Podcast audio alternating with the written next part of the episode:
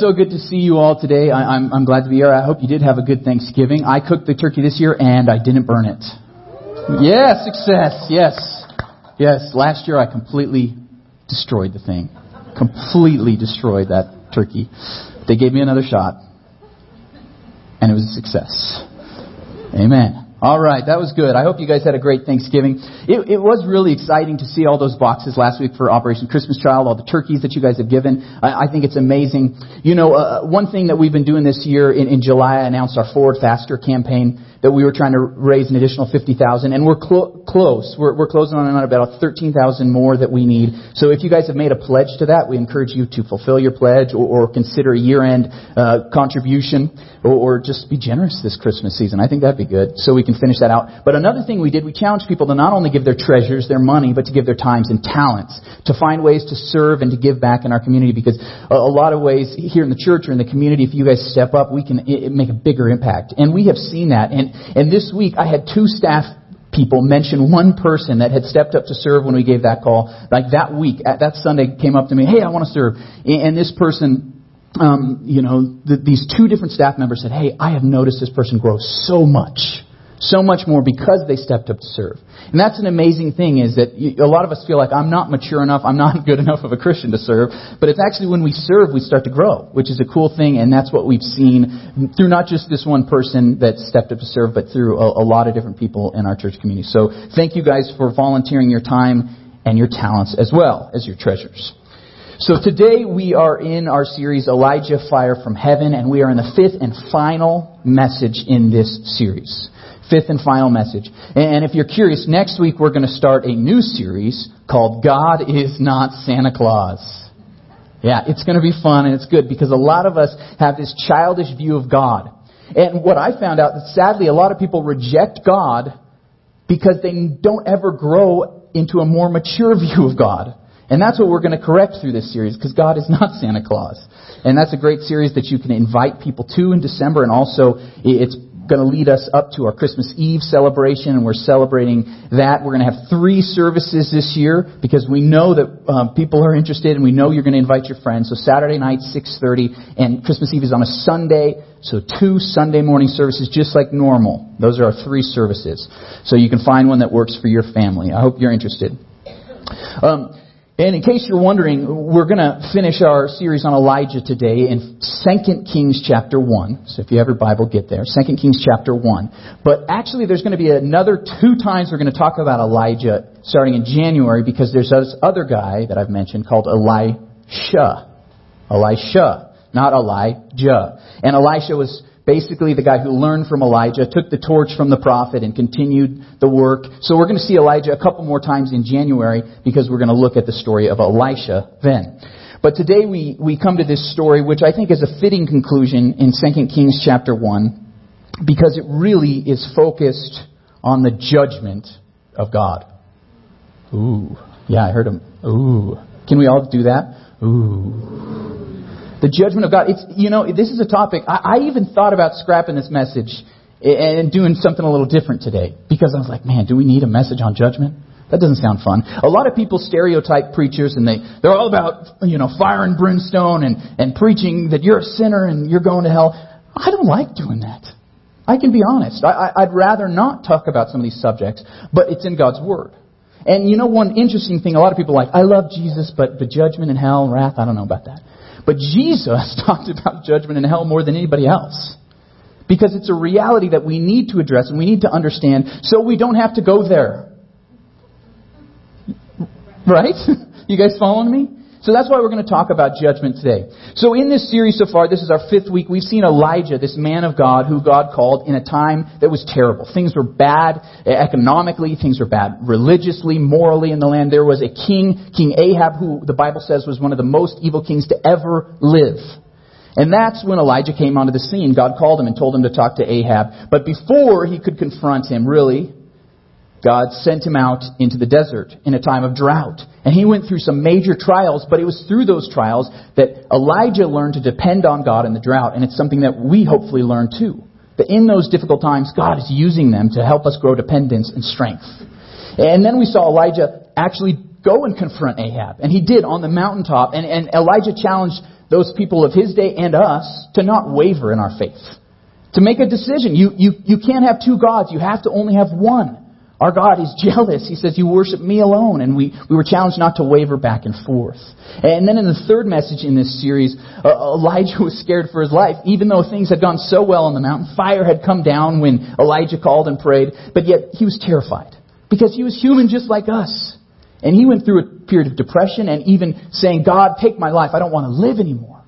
And we learned from that message that even in the depths of emotion, God is there for you.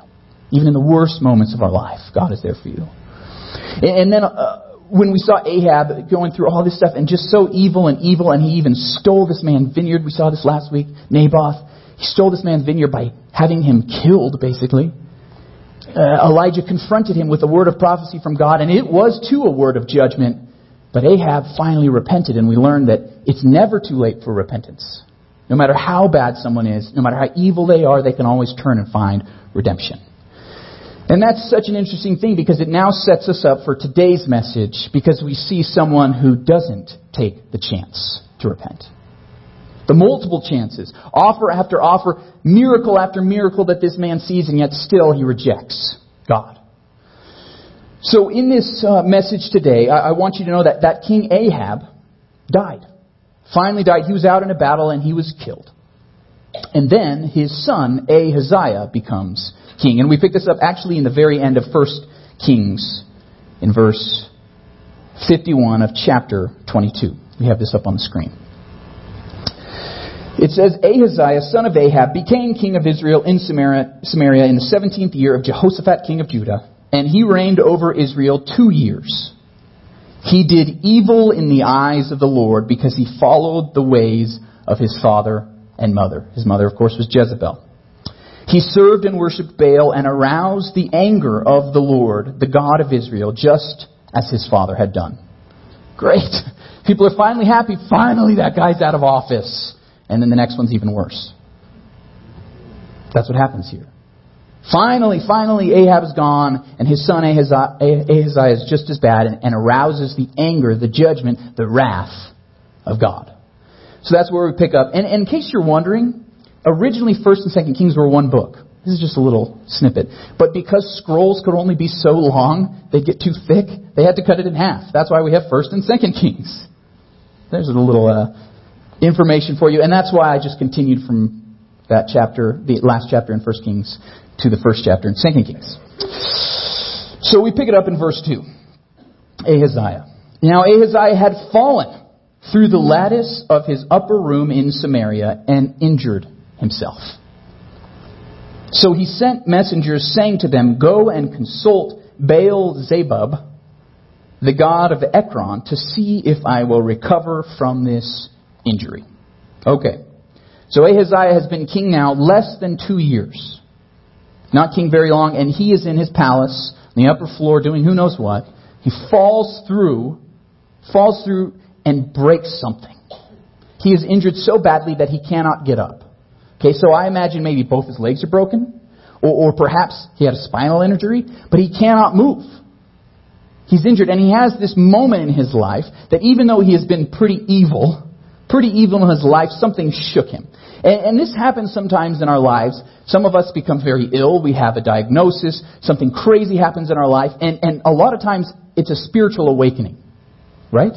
We have these moments that are so difficult that it's time, like, oh, God's trying to get our attention. And, some of the, that happens. I remember talking with one man and, and sitting with him because he had been diagnosed with terminal cancer. And this man had rejected God his entire life. He had, he had gone to Vietnam, and when he, because he had to go, he prayed before he had to go. He said, God, if, if you're real, don't let me go to Vietnam. And he had to go. So he rejected God completely for the rest of his life. But then he got this terminal diagnosis, and something happened in his heart and he knew that God actually was real. And he accepted Christ as his Savior that night.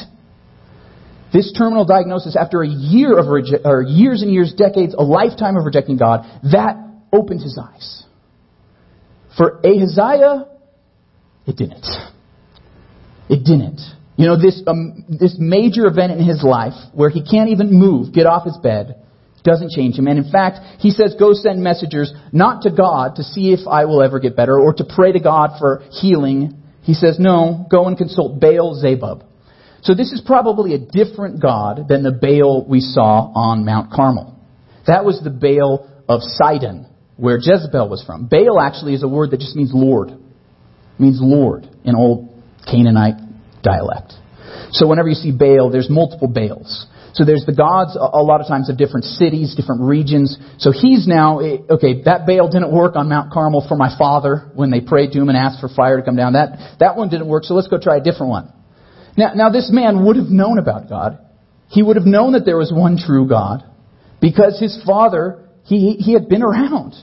He had heard from the, the tales that his father had told him and said, hey, yeah, there's this Elijah and fire came down from heaven. I repented. Ahab repented of his sins as evil as he was. But yet his son is, no, I don't want anything to do with God. I want to go consult this other God. This other God. And, and people do this. People do this today. Even people that are Christians, they, they do get sick, they get that cancer, and then they want help. And they're going to Eastern mystics. They're looking for holy water that they can get sprinkled on them. They're, they're going to try to get, you know, chakras, all these different things because they want to get help instead of going to God. So this is what this man, Ahaziah, does. It says in verse 3, of course, Elijah comes on the scene. But the angel of the Lord said to Elijah the Tishbite, Go up and meet the messengers of the king of Samaria and ask them, Is it because there is no God in Israel that you are going off to consult Baal Zebub, the god of Ekron? Therefore, this is what the Lord says You will not leave the bed you are lying on, you will certainly die. So Elijah went. This angel comes to Elijah and says, Hey, guess what? I got another job for you. Man, Elijah gets thrown into these difficult situations. So now, after all this time going back and forth with uh, Ahaziah's father, now it's time to deal with the son. So Elijah goes to these messengers, stops them, stops them from going to this God, and says, Hey, hey, I got a message for you to give to your king. Is, this, is there no God here? Is, is God not real? You're going to this false God, this Philistine God, and you know he's fake. You know he's not real. The Philistines, just so you know, this town of Ekron was a Philistine town. The Philistines had been destroyed for hundreds of years. That's who David defeated. You know, Goliath was a Philistine. Why would you go to a dead people's God? Because this man Ahaziah had rejected the living God. He was going to this dead God to get any way for help instead of going to the one true God. Anything but that. Anything but repentance. Anything but going to the one true God. And Elijah has a word, well, you're going to die. You're not going to get better.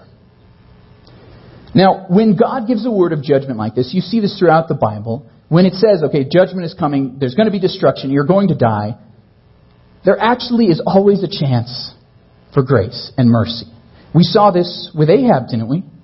We saw this with Ahab. God said, okay, everything bad is going to be happen. Your, do- your children are going to be destroyed. Your wife is going to be killed, and, and the dogs are going to lick your blood. Isn't that pretty crazy? That's in the Bible. It's in the Bible. Okay, all this word of judgment, and then Ahab repented, and God gave him mercy. God redeemed the situation. You see this in the story of Jonah. I, I love Jonah. He goes, he's the best preacher of all time because he goes into this town and says, okay, judgment is coming, repent. And they all repent. The entire town of Nineveh, thousands of people. I wish I was that good of a preacher. I wish. But that's what he says. And they repent, and God removes destruction from the town of Nineveh. He, he says, okay, there's going to be mercy for you. So even though there's this word of judgment, there's always a chance for repentance. We learned that last week. It's never too late for repentance. So you'd think with this message now that Elijah has given to the messengers, and the messengers now stop in their tracks and go back to King Ahaziah and tell him, hey, hey, uh, we heard something from this guy. He said, uh, you're going to die. This was a great opportunity to repent, don't you think? He had this life altering diagnosis because he fell and broke all, who knows what. That was an opportunity. Did he take it? No. And now he gets this word from God, a personal sermon. Don't you wish you could have an angel come and share a message with you? Some people I know have had messages through another person or through a sermon, and people have even told me this. You know, that word you spoke today was directly for me. And people have repented or changed their life because of something was said through me. And it's, it's not me, obviously. It's, it's God speaking to this person's heart. And that can happen for a lot of people. You hear this message. Maybe some will hear this message today and it will change their life. Will change their life. Because God gives us those opportunities. Here is the good news. There's bad news if you don't believe, and here's the good news if you do believe. And yet people still reject it, just like Ahaziah did. And that's what he does. He rejects it. And instead, he says, okay, who gave you that message? And the messengers describe this man, and they say, well, he was, he was, had his garments that were pretty hairy. Okay, this is a weird thing. You, I haven't told you this about Elijah, but he wore some weird clothes. Even for his day, he probably wore camel skin, which is very hairy. We were at the zoo yesterday, and camels can get pretty hairy. Have you seen them there at the zoo? There are these hairy things, and that's what he wore. So he stood out even in his day. We don't look back and like, oh yeah, that was part of the fashion. No, no, no. He was bizarre. And John the Baptist, the guy who came later, wore probably the same clothes, and he was bizarre too. Okay? These guys dressed, the people are like, well, you're so weird. But because he, the, the messengers now describe Elijah, Ahaziah says, I know who you're talking about. He had maybe met Elijah, or he had heard stories from his father about who Elijah was. And he says, I know who it is. It's Elijah. It's Elijah. So this is what I want you to do. So I want you to take 50 soldiers, the best soldiers we have, and I want you to go get Elijah. Now, he wasn't sending 50 soldiers to give him a parade into town, to give him this honorary uh, mention. Oh, look how great Elijah is. Let's bring him in. He's such a great man. No, no, no. He sent 50 soldiers there to capture and possibly to kill Elijah. In fact, later we're going to see that Elijah was terrified. It says that. He was terrified because these men came to capture and execute him. So these 50 men come to Elijah, and he's up on top of a hill. I don't know if he's praying or he's hanging out, but Elijah's there on top of this hill. And these 50 soldiers come, and their commander calls out to Elijah. Says, Elijah, the king commands you, come down with us now. And Elijah says, Okay, if I'm a man of God, may fire come down from heaven and consume you. Fire comes down from heaven, and 50 soldiers are torched. This is why I was thinking, I don't know if I want to share this story. People are like, what? That's in the Bible? 50 soldiers, maybe the commander too, that's 51, are just completely burned up. Now, a lot of people stop right there, and I'm going to stop for just a second to address this issue before we get to the meaning of this. Because some of us are like, how could God do that? How could God or Elijah, whoever it is, kill 50 innocent people? Don't we think that? And people just stop right there. They don't want to read the rest of the story, don't even want to know why this story is in the Bible because we just say, no, no, no, that's just too much. This God seems angry. But there's two things that you have to realize is one, God knows people's hearts. And two, God does not destroy innocent people. You're assuming they're innocent. But these soldiers came and commanded, this man of God said, the king said, get down here immediately. They were on a mission to kill or capture Elijah. And we're assuming that they were good people. But I don't know if we can make that assumption. And here's why. There's another story back in Genesis where God tells Abraham that, hey, I'm going to destroy this town. I'm going to destroy this town. And Abraham's like, God, please don't destroy it. There might be righteous, innocent people there. God, don't destroy it. And he says, if there's like a hundred people, don't destroy it. And God says, okay, if there's not a hundred, I won't destroy it. And then it, Abraham keeps bargaining with God. Okay, if there's 50, if there's 40, if there's 30, if there's 20, if there's 10 righteous people, don't destroy it. And God says, okay. And guess what? There weren't 10 righteous people in that town. And on top of that, the very next chapter says that uh, God sent an angel, a few angels in to get Lot and his family out of that town before he destroyed it. There was less than 10 people in this town. And then God went in there and took out the people that were his. God doesn't destroy people unnecessarily. Okay, so this is us from our 21st century point of view. Oh, they must be innocent soldiers. I don't think so. I really don't think so. God knows people's hearts. So that's just a little side note for you. So that we can keep moving on with our 21st century, smarter than people in the Bible attitude. And it says that the king heard about these 50 soldiers being killed. this miracle that happened. I mean, fire coming down from heaven. And he repented. Wrong. Wrong. He didn't. He didn't at all. He had a miracle happen in his life. It wasn't a very good miracle, but it was something that would get your attention, right? And yet he doesn't change. I've met people who said, if I could just experience a miracle, if I could just see an angel, if God could just talk to me, then I would change and believe in God. But I know that that isn't true. Throughout the Bible, there are people that miracles happen to and they don't change. I know people personally who have seen incredible things happen in their lives and they still don't turn to God. A miracle isn't enough, and it wasn't enough for Ahaziah. He gets angrier. So he sends another 50 soldiers, and they go up to Elijah, and the commander calls out, Man of God, come down immediately! Commanding again. And Elijah says, Well, if I'm a man of God, may fire come down from heaven and consume you. And all 50 soldiers are destroyed by flames. See why I didn't want to share this story today? But they are. These 50 soldiers, too, are destroyed. And maybe that second time, that second time was enough for Ahaziah to repent, but it wasn't. Again and again, he was given opportunities. Out after out. Okay, turn to God now. Turn to God now. And, and he rejects all of that. And that's what happens to people. I've met these people. God has given them opportunity after t- opportunity, miracle after miracle. They, they remain unscathed in a crazy car accident. And, and then someone shoots them. I literally met someone who, who was shot and they lived through this armed robbery. And yet those people don't turn back to God. And I was like, man, God saved your life. And they would even admit, yeah, I think it was a miracle that I didn't die. Then, then why haven't you turned back to God? And that's what happens to some people. Again and again and again, they reject God. That's what happens to Ahaziah. He's angry and he sends a third troop of 50 men. Whew. He really doesn't want to go to God, does he?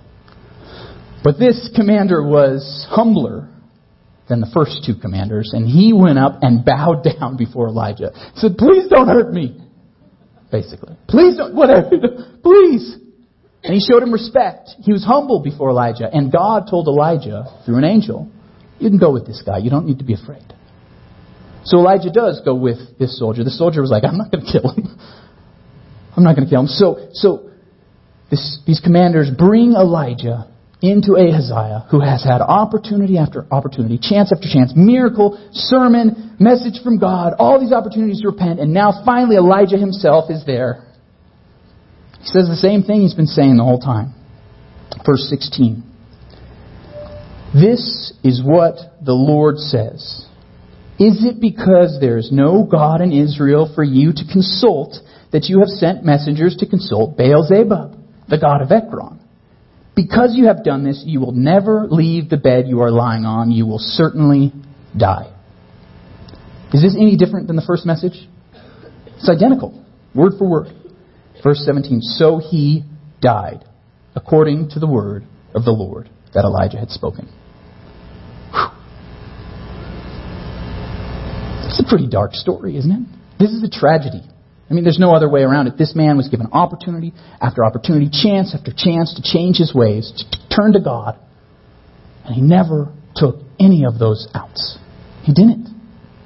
It's a tragedy. It's sad. And, and, and really, I can see only one point to this story, and that's that judgment awaits those who continually reject God. Judgment is for those people who continually, time after time, opportunity after opportunity, reject God. They have these chances, multiple chances, multiple things happen in their life to get their attention, and still they reject God. And those are the people who this judgment, this condemnation of God is for. Do you know Jesus said that, that hell wasn't made for humans? He said that hell was prepared for the devil and his demons. And yet, sadly, some people choose to reject God again and again and again. And he says, please, he's pleading with these people. He gives them opportunity after opportunity. Some of you here today have not believed, and I'm giving you an opportunity today. Don't miss it. Because it's only the people who reject it again and again and again will receive that judgment. In 2 Peter 3 9, we learn about God's heart.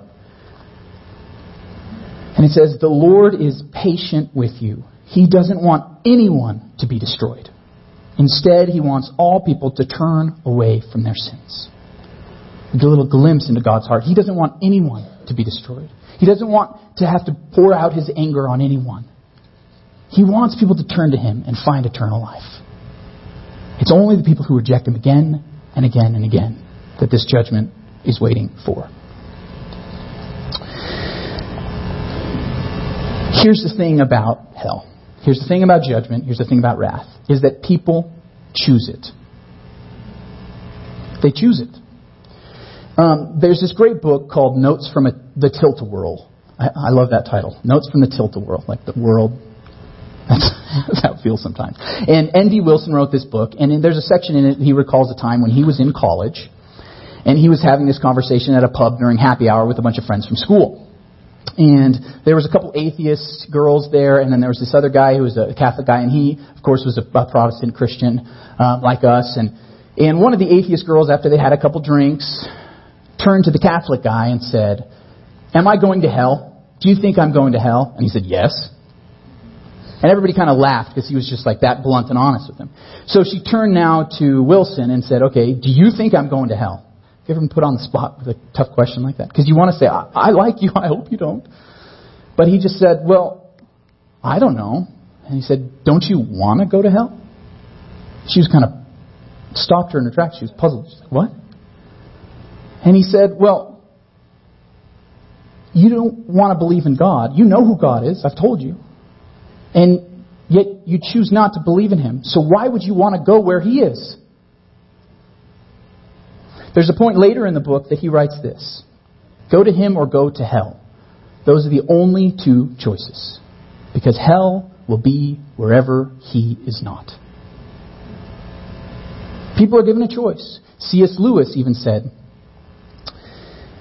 that the damned are, in one sense, successful rebels to the end. The doors of hell are locked on the inside. It's a difficult thought to to ponder, but it, it's true. I, I, I think people choose. They, they, I don't want to go with God. If you throughout your whole lifetime you don't want to acknowledge God, you don't want to worship Him, you don't want to repent of your sins and obey anything He says, why would you want to go spend eternity with Him? So I see, as Lewis said, the gates of hell are the doors of hell are locked from the inside. And that's the thing about the judgment that we see here with Ahaziah. Again and again and again, he is given this opportunity to go to God, to repent. He had seen his father, Ahab, who was a terrible dude, find redemption. And yet he chose not to do it again and again after given so many opportunities. Those are the people who judgment is for. Some of us read this or hear this story maybe for the first time and they're thinking, well, that sounds like the Old Testament God. That's the wrathful God, right? But in the New Testament we know that God is love. That's what it says. Yes. But it's also the same God it's also the same God. In fact, in John 3:18, everybody knows John 3:16, right? For God so loved the world. Well, just two verses later, it says, "Whoever believes in him, Jesus, is not condemned, but oh, whoever does not believe stands condemned already because they have not believed in the name of God's one and only Son." Two verses later, after everybody's favorite verse. It's the reality that yes, God loves you. Yes, there is eternal life available. But if you don't believe, you stand condemned. Or, or look at another place in 2 Thessalonians 2. This is in the New Testament. When the Lord Jesus comes from heaven for all to see, he will come with burning fire to punish those who don't know God, those who refuse to accept the good news about our Lord Jesus. It's the same God. It's the same God. And here's the thing yes, God is love. He has so much love for us, but the more you love someone, the angrier you can get. If you don't understand wrath, it means you don't understand love. Um, C.S. Or I'm sorry, Tim Keller says that the more you love someone, the angrier you can get. Here's the thing that I've realized, and um, this is pointed out by another pastor. I have a daughter now. I love my daughter McKinley.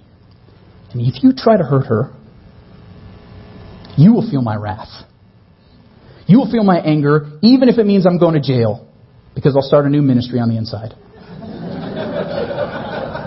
I'm serious. Because I love her so much, I have that much anger for anyone who tries to harm her.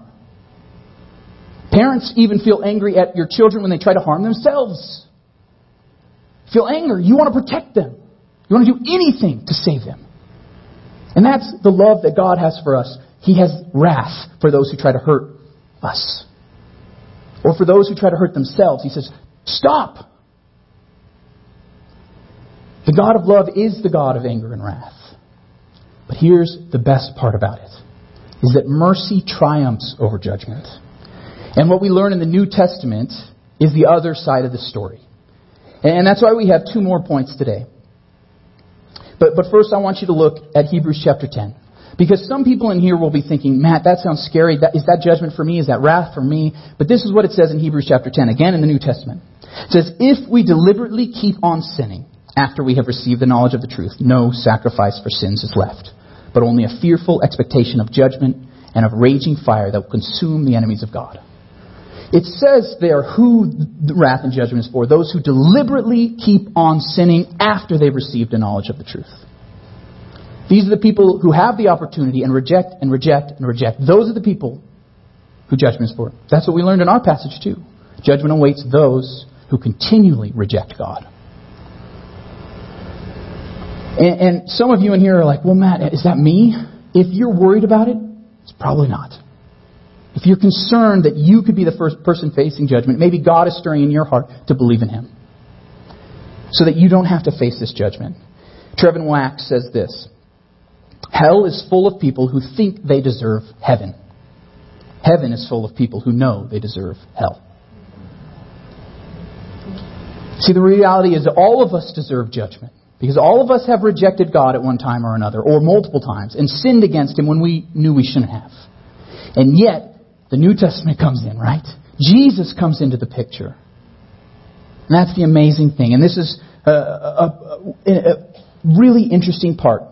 In Luke chapter 9, there's this story, and, and we're not going to go into it right now. But in Luke chapter 9, there's this moment where Jesus is going into a Samaritan village. Samaritan village. Remember, King Ahaziah was king in Samaria. In case you get that connection. There, I think there's a very clear connection with this story. And he goes into this village and they reject Jesus. They don't want anything to do with him. They don't welcome him. They don't offer him water or food. They say, Get out of here, Jesus. We don't want anything to do with you. So Jesus turns to leave and go to another village on his way to Jerusalem. And his disciples are angry. His disciples have some wrath. How could you reject Jesus? And they say to Jesus, why don't you call down fire from heaven on this town? Interesting. I think they were remembering this story. And they're saying, Elijah called down fire from heaven on those guys. Jesus, you're a prophet. You're greater than Elijah. Call down fire. Come on, they're the Samaritans, just like that wicked Ahaziah. And Jesus says, no. He rebukes them. Because it says that right before that story that he had set his eyes towards Jerusalem. He knew that he had something to do. Instead of calling down fire from heaven, he went to Jerusalem where he knew he would be arrested, where he knew he would be betrayed, where he would be given a fake trial, where they would take him and beat him and spit on him and curse at him, and then they would take him and drag him outside the city and execute him for crimes he had not committed, for sins he had never done. And Jesus did that because he took the fire of God's wrath upon himself. Jesus rescues us from the flames by taking them upon himself. He could have called down fire from heaven on that town. He could have called down fire on us. We deserve it. Some people even say that. Well, may God strike me dead. But Jesus says, no, no, no. I'm going to do something different. I'm going to take the flames upon myself. I'm going to suffer hell and torment and execution for you so you don't have to. National Geographic a few years ago, there was a story about a big wildfire in Yellowstone. And there were some park rangers who went um, right after the fire and just to see how things were. And one of them went up at the foot of a tree and found this big bird, and it was completely charred, completely charred to a crisp. So he took his walking stick, this park ranger, and he moved the bird. And as he did so, three little baby chicks came out. You see, when the fire came and it was raging, that bird didn't flee to save her life. She went and put her wings around her children to save them. And took the flames so that her kids wouldn't have to. It's the same thing that Jesus did for us on the cross. He knew that the God who is full of love is also full of wrath and anger at sin. And Jesus said, I will stand in the way of all that wrath. I will take all those flames upon myself so no one else has to if they believe in me. And that's the amazing truth of the gospel. So if you're here today and, and, you're hearing this message of judgment and you're like, I don't want judgment, I don't want hell, I don't want to have to deal with God's wrath, today is the day. Don't be like Ahaziah. Turn to Christ because Jesus will take all the punishment you deserve upon himself. So you never have to face destruction. So that when you die, there's eternal life and paradise awaiting you. That's an amazing word today. And, and today you can accept Jesus as your Lord and Savior. You can repent of your sins and have that eternal life right now. God will be no longer angry with you because Jesus took all that anger upon himself. That's my first point from this. But here's a second one. For all of us, even if we are Christian, we need to show reverence, to choose reverence. For our God is a consuming fire. We worship a God of love. Gives us joy. But we also need to realize this God is the God that brings fire and judgment. And it's solely out of His mercy that we even can stand in His presence. That's the God we worship. That's the God of the Old Testament and the New. There's this great um, scene in the Chronicles of Narnia, if you've read the book or, or, or seen the movies. In the first one, The Lion, the Witch, and the Wardrobe and the kids, the, four kids, are, are learning about Aslan, this lion. And of course, Aslan is the Christ figure in those stories. And they first learn that Aslan, and they've heard this name over and over again, they learn that Aslan is a lion. And Susan says to the beaver, there's talk, talking animals in that book, says to the beaver, lion, and then she asks, is he quite safe? Is he safe? And the beaver, Mr. Beaver, uh, turns to her and says, safe? Who said anything about safe? Of course he isn't safe, but he's good. He's the king, I tell you.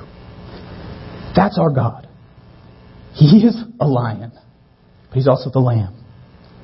He's the God who has wrath and anger, but he's also the God who gives us mercy and gave his own son so that you wouldn't have to face that. So as we worship God here in this last time, I want us to come approach God with reverence. We should have the fear of God. That's what it's talking about in the Bible. Because our God is that powerful, that strong, and it's only by His mercy that we stand. And that reference is something good for us to have. So, for the people here, um, for the people here who have never accepted Christ, I want you to take this opportunity to do that, to repent of your sins and find salvation and have eternal life. So you never have to face judgment. I want you to take that opportunity to say a prayer, and I'm going to lead you in a prayer in just a moment. And for the rest of us, I, want to close with, with Hebrews chapter 12. It's Thanksgiving, right? It says, Let us be thankful. And so worship God acceptably with reverence and awe, for our God is a consuming fire. Let's close our eyes, bow our heads. Lord God, we come to you knowing that we shouldn't be able to come to you, that we have all sinned and fall short of your glory, that we deserve judgment, and yet you give us mercy instead. Lord, thank you so much for sending your son Jesus to finish this story so it doesn't have to end in tragedy, so we don't have to be like Ahaziah. Lord, thank you for sending your son to take the flames on our behalf. Now, with everybody's eyes closed and heads bowed, if you're here and, and you say, Matt, I don't want to face judgment, I don't want to face wrath, today is the first time I, for the first time I'm going to accept Jesus. If, if that's you, would you just please raise your hand? If you're ready. I'm just going to say a prayer and, and I want everybody to say this prayer along with me. So just say this even whether it's your first time or you've said this before. Let's all pray together as, with one voice. Lord God, I confess that I'm a sinner. I confess that I have rejected you. And today I accept you. I ask that you would forgive me of my sins and help me to live a life following you. Lord, please give me the gift of eternal life. Thank you. Amen.